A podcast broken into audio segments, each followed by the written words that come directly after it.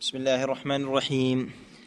والصلاة والسلام على أشرف الأنبياء والمرسلين نبينا محمد وعلى آله وصحبه أجمعين. اللهم اغفر لنا ولشيخنا وللحاضرين. قال الإمام المجدد محمد بن عبد الوهاب في كتابه كتاب التوحيد باب بيان شيء من أنواع السحر. قال أحمد حدثنا محمد بن جعفر حدثنا عوف عن حيان عن حيان بن العلا حدثنا قطن بن قبيصة عن أبيه أنه سمع النبي صلى الله عليه وسلم قال إن العيافة والطرق والطيرة من الجبت. قال عوف العيافة زجر الطير والطرق الخط يخط بالأرض والجبت. قال الحسن رنة الشيطان. إسناده جيد ولأبي داود والنسائي وابن حبان في صحيح المسند منه. وعن ابن عباس رضي الله عنهما قال قال رسول الله صلى الله عليه وسلم من اقتبس شعبة من النجوم فقد اقتبس شعبة من السحر. زاد ما زاد رواه أبو داود وإسناده صحيح.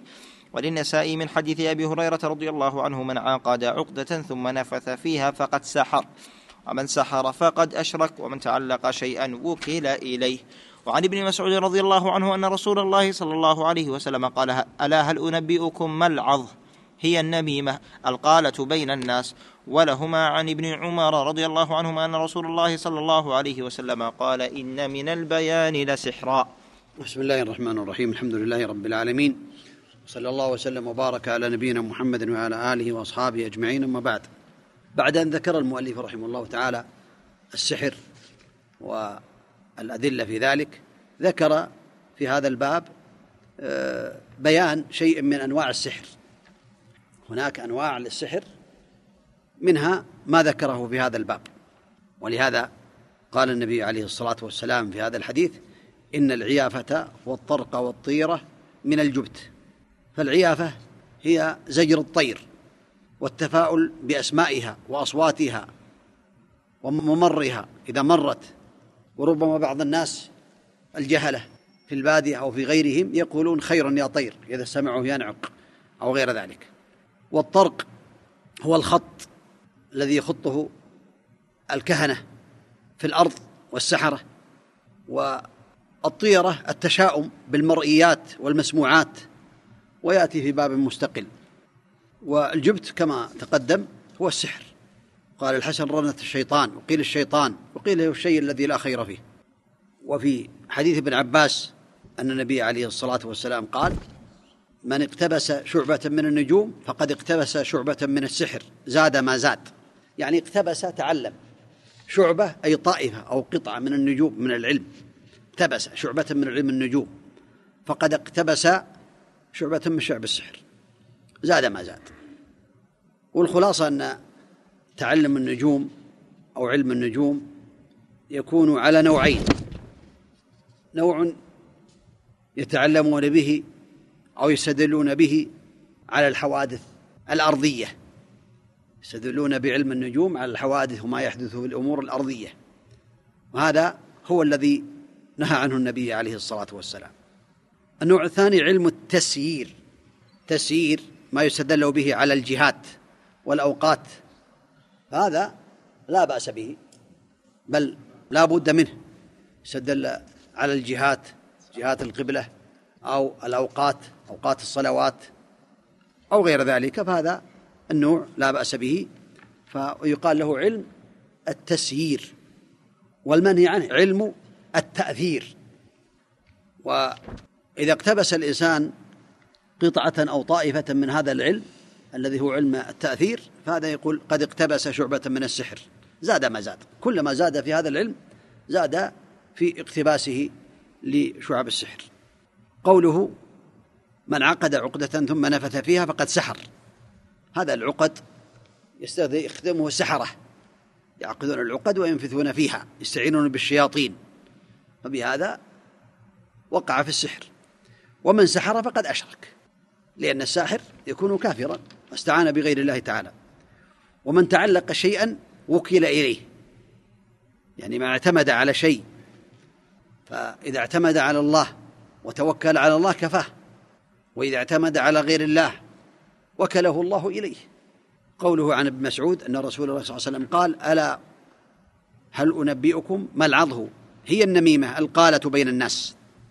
العضه عند أهل اللغة يكسرون العين ويفتحون الضاد العظة العظة. وهي القالة بين الناس. وعند أهل الحديث العضه على هذا العضه فتح العين وإسكان الضاد العضه هي النميمة. ولا شك أن النبي عليه الصلاة والسلام فسرها بأنها النميمة العضه القالة بين الناس. لأن النميمة شبهت بالسحر لأنها تفرق بين المرء وزوجه تفرق بين الأحباب وتفرق بين الجماعات. ولهذا ثبت عن النبي عليه الصلاة والسلام أنه قال لا يدخل الجنة نمام. هذا وعيد شديد. فهي كالسحر نوع من أنواع السحر لكن لا يكفر من فعل ذلك وإنما يكون ظالما يكون متعديا ويكون فاسقا يكون مجرما. إلا إذا استحل ذلك فيكون كافرا والعياذ بالله. ولهما عن ابن عمر رضي الله عنهما أن رسول الله صلى الله عليه وسلم قال إن من البيان لسحرا البيان الفصاحة والبلاغة. والصواب في هذا أن البيان إذا كان في بيان الحق وتوضيح الحق للناس وجذب قلوب الناس واستمالة قلوبهم بالحق وصرف الباطل فهذا سحر حلال كما ذكر عن عمر بن عبد العزيز أنه حينما أعجبه سائل سأله عن مسألة فقال إن هذا من البيان أو هذا من السحر الحلال.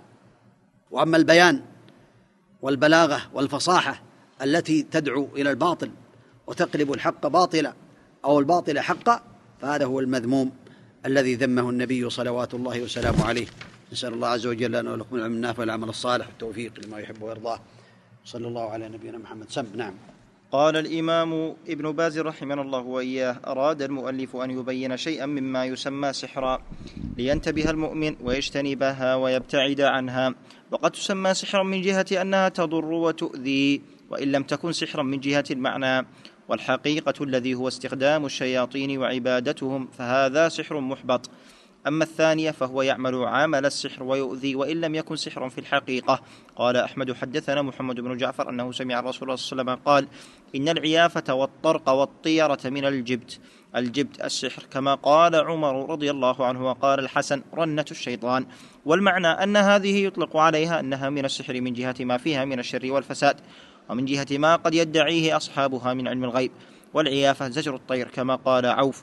فيزجرون الطير ويزعمون أنها تدلهم على شيء فيتشاءمون بها تارة ويتيمنون بها تارة أخرى. وهذا من عمل الجاهلية. والطيور ليس عندها خير ولا شر ولكن هذا من جهلهم وضلالهم كما يتشاءمون بالغراب وال الظاهر وضلالهم. نعم. نعم.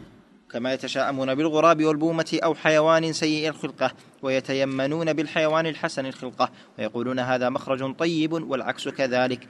والطرق الخط يخط في الأرض ويقولون هذا يدل على كذا وأنه يحصل كذا وهذا قد يكون من العبث أحيانا وقد يكون تخيلا وهو في الحقيقة خدمة للشياطين. وأخذ بأقوالهم وطاعتهم ودعوى علم الغيب وكله كاذب وهي لا تفيد شيئا. الطيرة هي التشاؤم بالمرئي أو المسموع وهي محرمة ومن الشرك الأصغر. وقد تكون أكبر إذا اعتقد بأن الطائر يتصرف في الكون أو يدبر شيئا ولكن الغالب أنهم يتشاءمون بها فقط. فكل هذا من عمل الجاهلية ومن الجبت وهو السحر. وقيل الصنم أو الشيء الذي لا خير فيه والمقصود الزجر عنها والنهي لأن فيها تشبه بالجاهلية والجاهلين. قوله لأبي داود والنسائي وابن حبان في صحيحه المسند منه. أي قوله إن العيافة والطرق والطيرة من الجبت. أما ما بعده فهو عند أحمد فقط. حديث ابن عباس مرفوعا من اقتبس شعبة من النجوم فقد اقتبس شعبة من السحر زاد ما زاد. رواه أبو داود وإسناده صحيح. يدل على أن تعلم أمر النجوم في التأثير في الكون هو من أقوال المنجمين والمشعوذين وهو باطل. ومنه التعلق بالنجوم في موت أحد وحياته أو زوال ملك فلان أو غيره. زاد ما زاد أي كلما زاد اقتباس من النجوم زاد اقتباسه من السحر والشرك. والمراد علم أن للنجوم تأثير فهذا هو المنكر وهو الاستدلال بالأحوال الفلكية على الحوادث الأرضية. أما الاستفادة من النجوم وسيرها في معرفة القبلة والحر والبرد فلا بأس به لأنه من علم التسيير لا من علم التأثير وهو من نعمة الله. ومن التشاؤم بالزمان ألا يذبح ولا يشترى ولا يعقد عقدا في سفر فهو محل جاهلي. وللنساء من حديث أبي هريرة من عقد عقدة ثم نفث فيها فقد سحر ومن سحر فقد أشرك. أراد المؤلف بيان ما تقدم من أنواع السحر وأن من هذه الأنواع العقد والنفث. فالساحر يعقد عقدا ثم ينفث فيها بأنفسهم الخبيثة وأرواحهم مع تعاونهم مع الشياطين وخدمتهم له. وبهذا يقع بعض ما أرادوا بإذن الله تعالى كما قال وما هم بضارين به من أحد إلا بإذن الله. أي بإذنه الكوني. وقد ذكر الله السحر في قوله ومن شر النفاثات في العقد وهن السواحر والسحر قسمان. الأول قسم يكون بالعقد والنفث والأدوية الضارة وهذا موجود. الثاني قسم يكون بالتخييل والتلبيس والتزوير كما قال تعالى عن سحرة فرعون يخيل إليه من سحرهم أنها تسعى وقال وجاءوا بسحر عظيم فسماه عظيما لما فيه من التلبيس والتخييل على الناس. ومن سحر فقد أشرك من تعاطيه السحر لأنه يكون بعبادة الشياطين ودعائهم. ولهذا قال تعالى وما كفر سليمان ولكن الشياطين كفروا يعلمون الناس السحر وقال وما يعلمان من أحد حتى يقولا إنما نحن فتنة فلا تكفر فدل على أن تعلمه يوجب الكفر وإسناد هذا الحديث فيه ضعف لأنه من رواية الحسن عن أبي هريرة وقد ذكر جمع من العلماء أن الحسن لم يسمع من أبي هريرة فيكون منقطعا وهو من رواية عباد بن ميسرة وفيه ضعف لكن له شواهد من حيث المعنى قوله من تعلق بشيء وكل إليه فمن تعلق بالله وكل إلى الله وكفاه ما أهمه أليس الله بكاف عبده؟ ومن يتوكل على الله فهو حسبه.